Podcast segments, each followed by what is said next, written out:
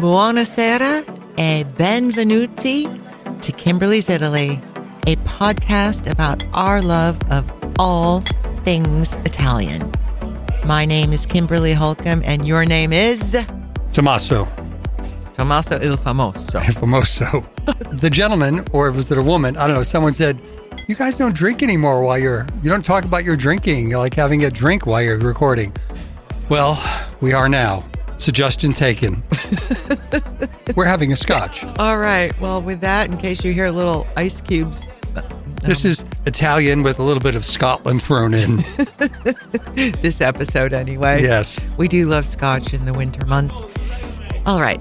A very grande grazie mille to several people that posted reviews on Apple Podcasts. Sandman, you are a devoted listener, and we're happy, very happy to know that you appreciate the history and the culture that we share in most episodes. And to Francesca, thanks for letting us know that you and your husband listen to our podcast while working out in the gym.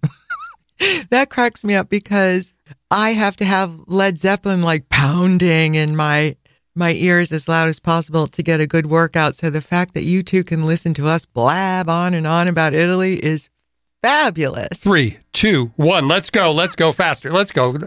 High intensity intervals. Oh, maybe I should be speaking faster for Francesca and her husband. also, Francesca said something in her review that I found just so, such an astute outlook on traveling. She said, I truly believe traveling is soul expanding, and you are a catalyst to that. Wow. Right? Isn't that fabulous? And I believe that as well. Like, just, I thought once I read that this morning, I thought back to my very first time to Europe. I was 15 or 16. I went with my Spanish class with Senor Giamalva, my awesome teacher. And we went to Paris for a few days because that's where the plane landed from Chicago. And then we went to Spain and witnessing those two cultures, experiencing those two cultures that were so very diverse from mine. Hayseed. Hayseed. God. Yes, I grew up in the middle of uh, the country. Anyway, thanks a lot, Tom. He's cracking himself up over there. Anyway, experiencing those two cultures at that young age just just took hold and sucked me in forever. So Francesca's two words there, soul expanding, I think is just as succinct as you can get. Brava. Francesca. And also, grazie tanto to AS0824, whatever the numbers are, whose real name I now know due to the fact that she and her husband have engaged me to plan their trip and one that they're taking without their young children. So they are extra excited. And they also welcome the culture and the history we talk about, which, in our opinion, is what truly makes Italy such an amazing place to visit. It's not just the food and the wine. And it's great traveling without children. We travel all the time without ours. We don't have any. there you go. However, whether you hire me or not to plan your trip, it is truly gratifying to hear how many of you appreciate all that we share in each podcast episode. And for those of you whose trips I am planning or have planned, it's a complete joy for me to hear about which place was your favorite, which pasta changed your life forever. Hmm. I get that a lot. And all the other special little things I do to plan for every single client's trip that they will remember forever. So I really appreciate all these reviews. I'd like to speak for a couple of seconds regarding one of the responses we got about the arts, and also if you are planning to get go to Europe this summer and you're interested in the arts, uh, there's something I want to say about Holland, but has nothing to do with Italy, but it has something to do with Italy. You'll hear it. You'll hear it. A qu- first of all, a quick shout out to Jessica Maxon on Facebook. Uh, she took our advice and went to Vittorio Carpaccio at the National Gallery in Washington. She lives in Washington. Awesome. Yeah, she lives in Washington, D.C., and she loved the show.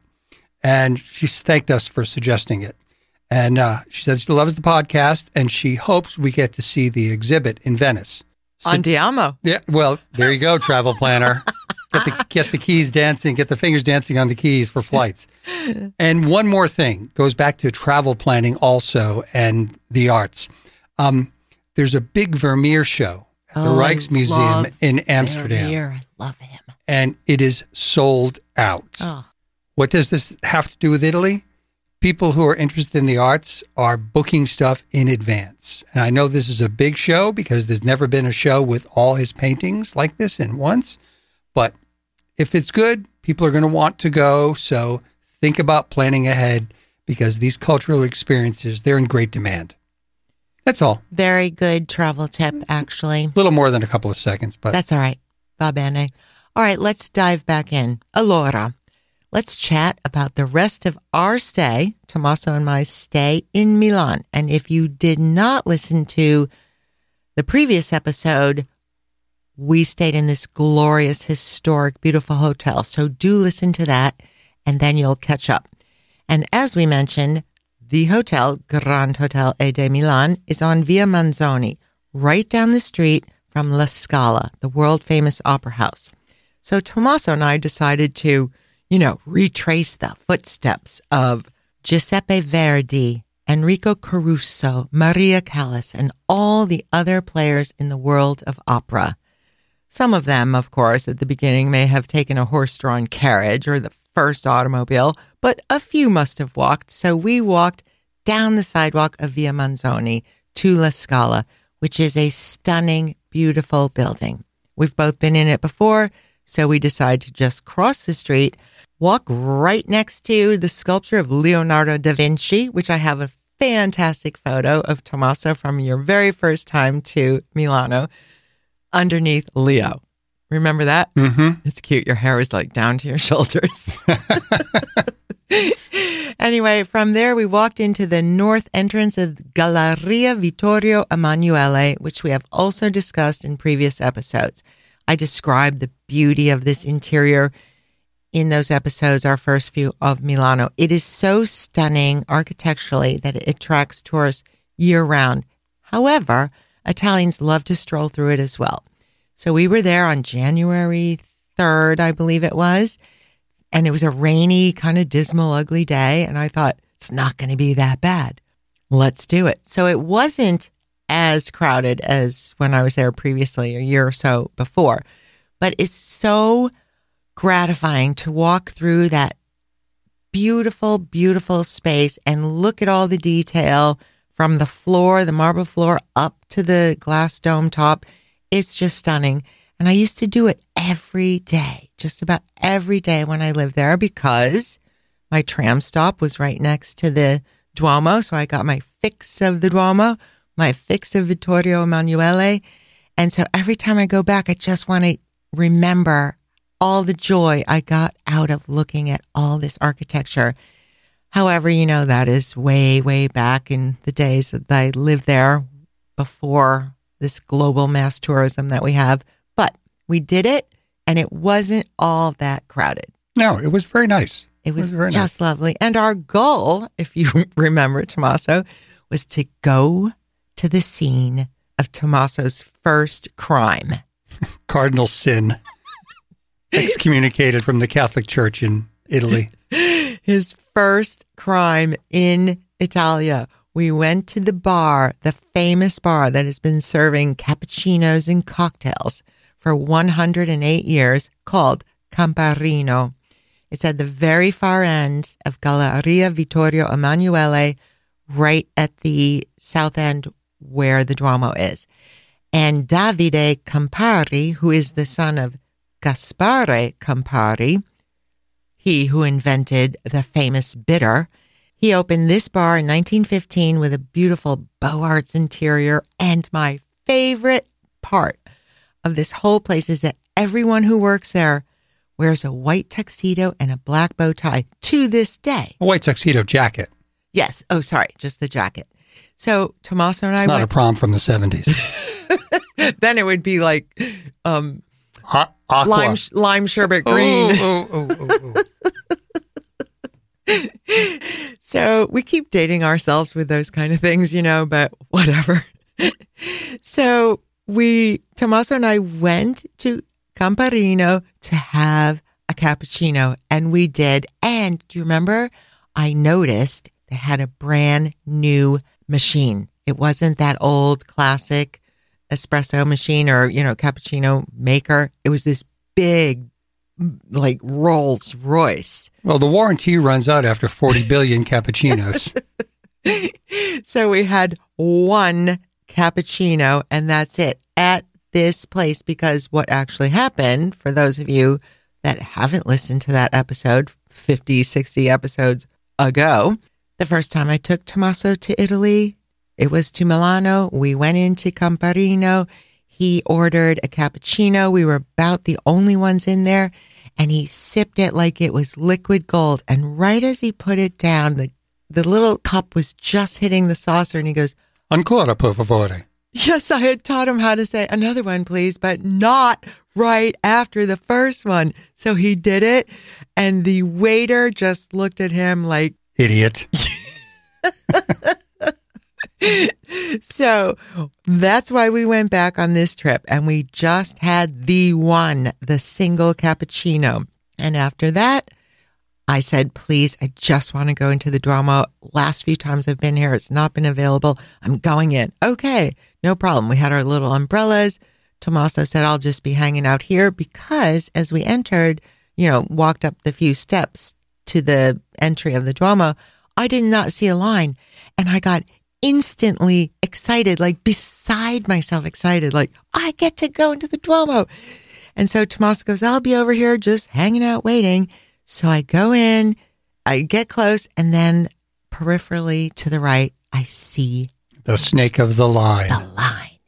So many people. I just like stood there and I got so depressed so quickly and just actually annoyed, to be honest, because I saw over there all these other church lady fans like myself waiting patiently in the rain to go into one of the most remarkable Duomos in Italy.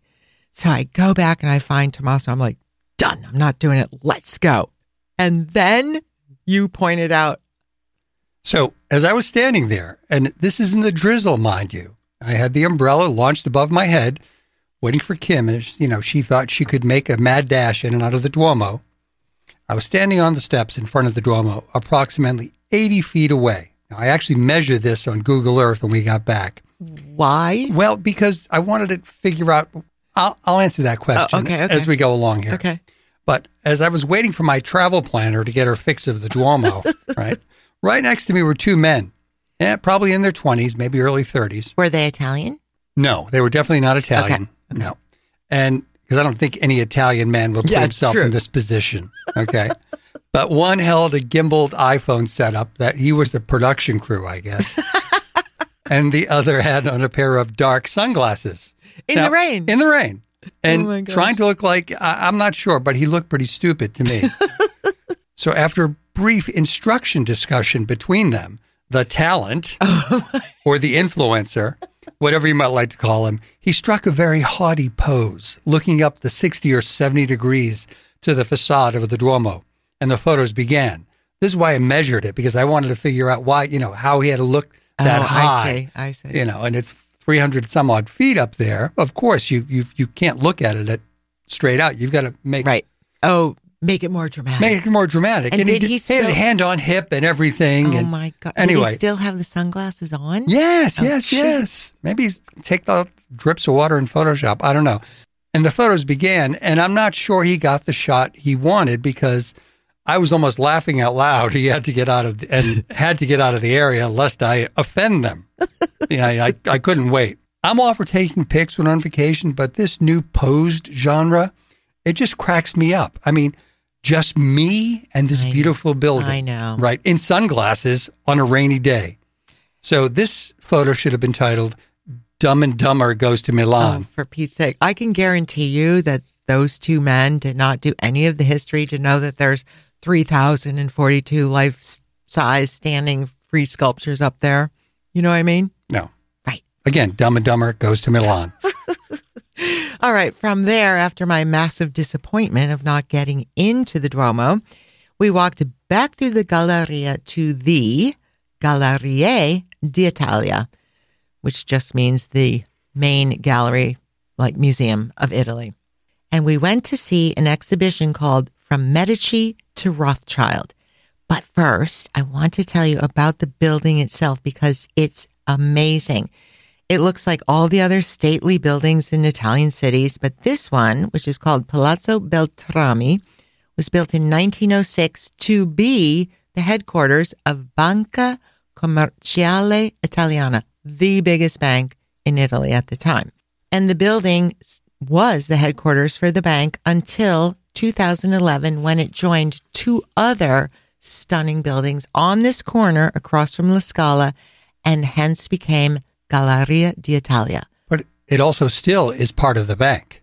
I don't believe so. Yes, it is because the bank actually sponsors. Oh. Right? They have. Oh, you're right. In Yes. the far, far end, we did see. Ding, ding, ding. Points on the board. Right. Good for you, Tommaso. I totally forgot about that. There was a entrance to the bank. Interesting. Well, all of these buildings then became Galleria d'Italia, which is now the hub for art and culture in Milano.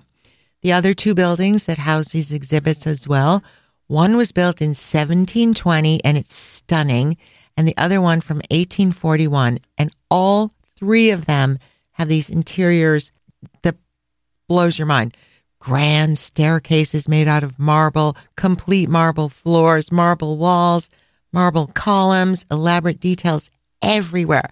And when Tommaso and I entered the main entrance to go see this exhibit, we had we were told we paid for the ticket. We were told we had to put our bags and coats downstairs.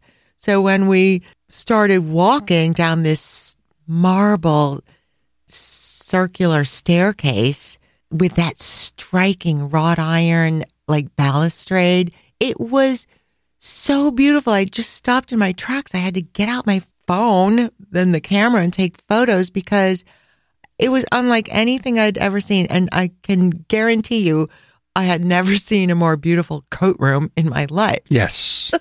it was it was very Think nice. of when we go to the Met in Manhattan, you go to the coat room, you're like down a grungy elevator and put your stuff. They throw it in these little c- cubicles.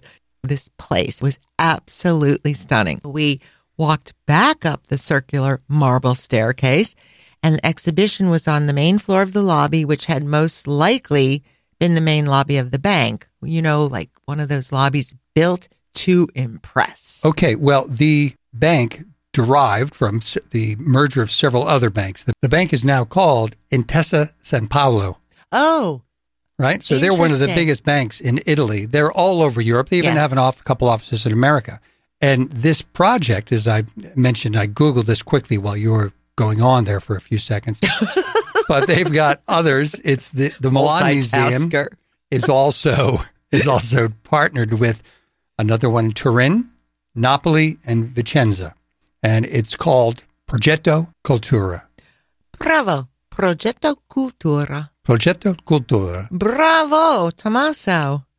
All right. Well, we were completely in awe of not only just the building, the interior of what had been the bank itself, all these bold designs, this huge atrium ceiling that felt like it was three stories tall. Just everything was dramatically lit, just absolutely beautiful. And then there was this fantastic exhibition.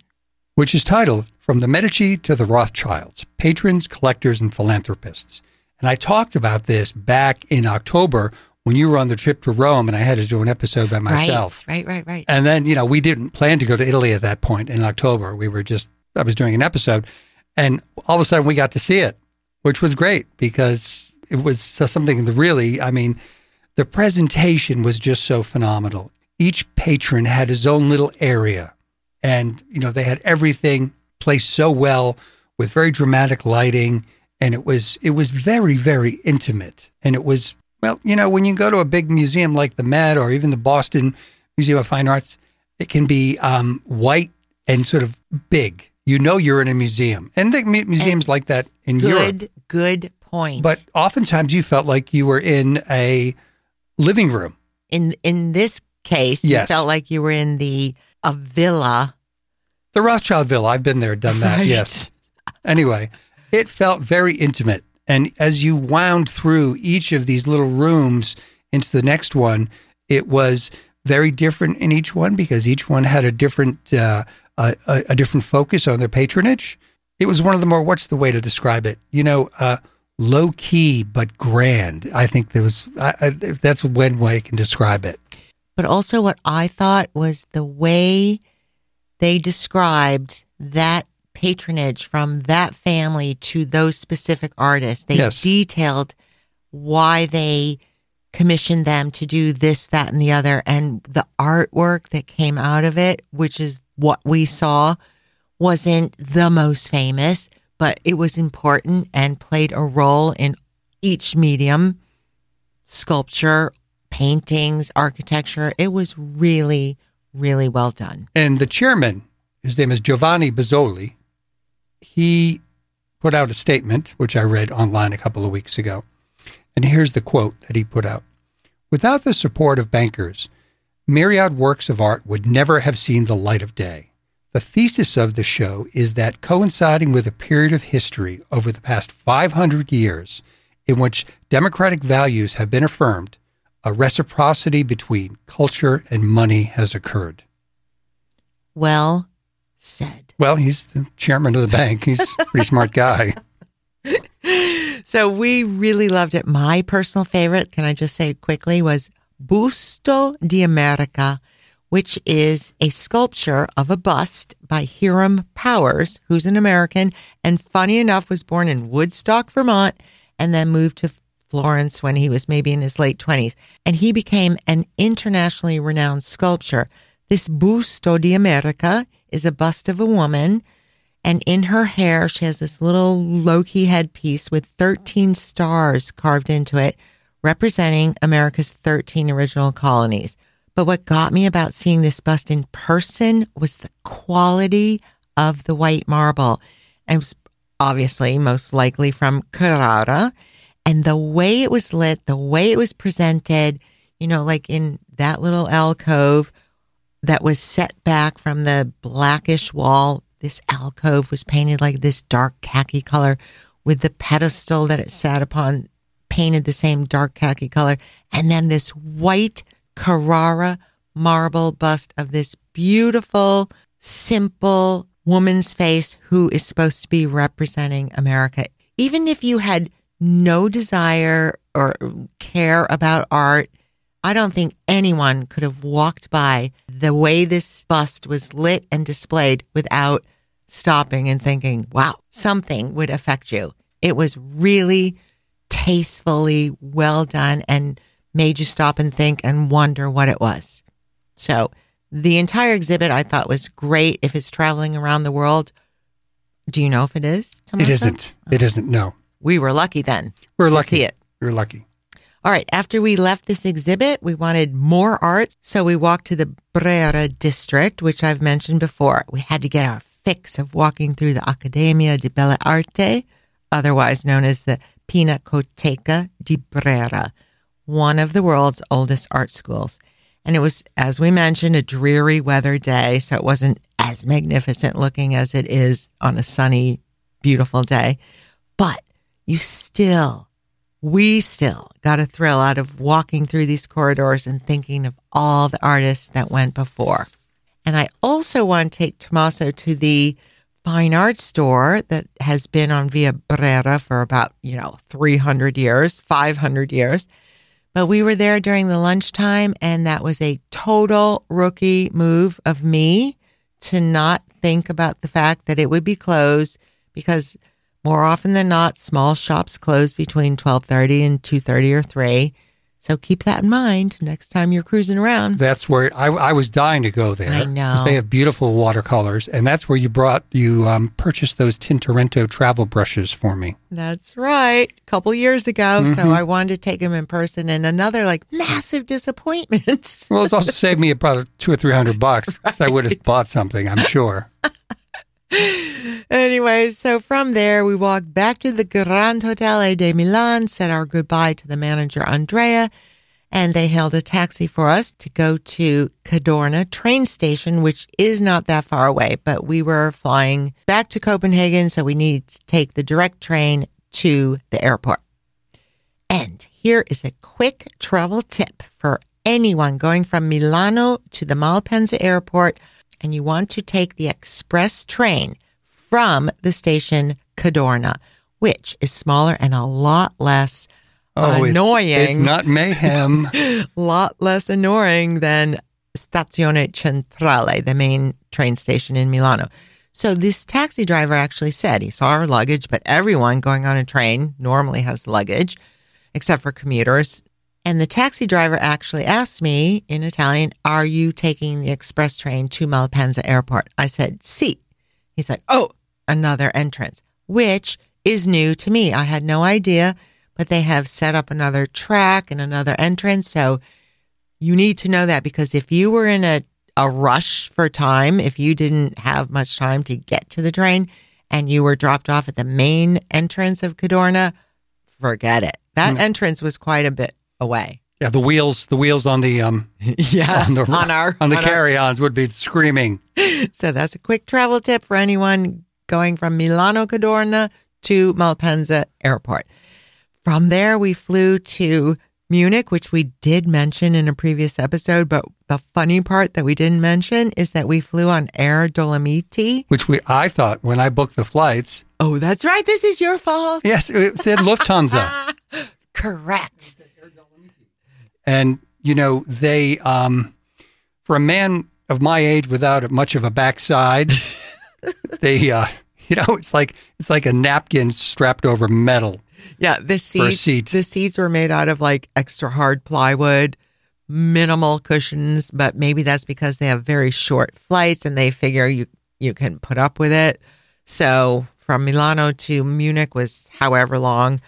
And then when we got there, we had a very long layover, like two and a half, three hours. And so I get out my little Priority Pass app, find a fabulous lounge in another terminal. We took a bus there, we got in, and everything about this lounge was awesome, modern, everything modern and cool except the food, which was like German schnitzel. It wasn't Dulles pretzel. food. It wasn't the Air France lounge in Dulles. Right. Pretzels. However, they had, isn't that funny? We've come full circle. They had, I think we mentioned it again, but we'll, I think we mentioned it one more time. We'll talk about it again, though. they had Johnnie Walker red scotch that night. Yes, so they we had did. a couple of those and to- Tommaso was, uh, trying to edit our recording that we did in Milano. So Rather unsuccessfully. All right. Anyway, blah blah blah. Then we went to back to Copenhagen for two more nights. Just fantastic. Got to see our Danish family again, and off we went. So a lovely, lovely two and a half, three week long trip over Christmas and New Year's, and we are grateful that we were able to do it. And we just wanted to share it with you.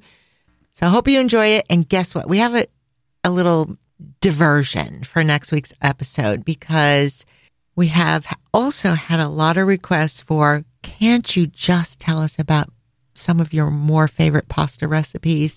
so we're going to do that. And speaking of which, since we were just in Bologna during this trip, Tommaso and I filmed a video of his bolognese that he made way back in like, I don't know, October or September or something like that. It was right before Thanksgiving. I, and I, to tell you the truth, I forgot about it. Well, we'll get back to it because you know that family I planned the trip for, these two families that went together, they were bugging me every week. Where's Tommaso's video? So we are going to get it up for you, okay? Well, now I can actually speak to it better because You- I've, I've you tasted the real thing. And I know mine's good now, too. Oh, really? It's not, again, Uh-huh. it's every one is, every one of them is good. They're all different. All right, next week's episode, a couple recipes, and we will list the recipes and ingredients in the show notes on the platform where you listen to our podcast. Va bene? We can't put the recipes and everything in the show notes. We'll put a link to a page on Oh. the website. I see. That'll have much more detail than we can fit in the show notes. Okay, got it. Va bene. Allora, grazie mille. Ciao, ciao. Ciao ciao tutti.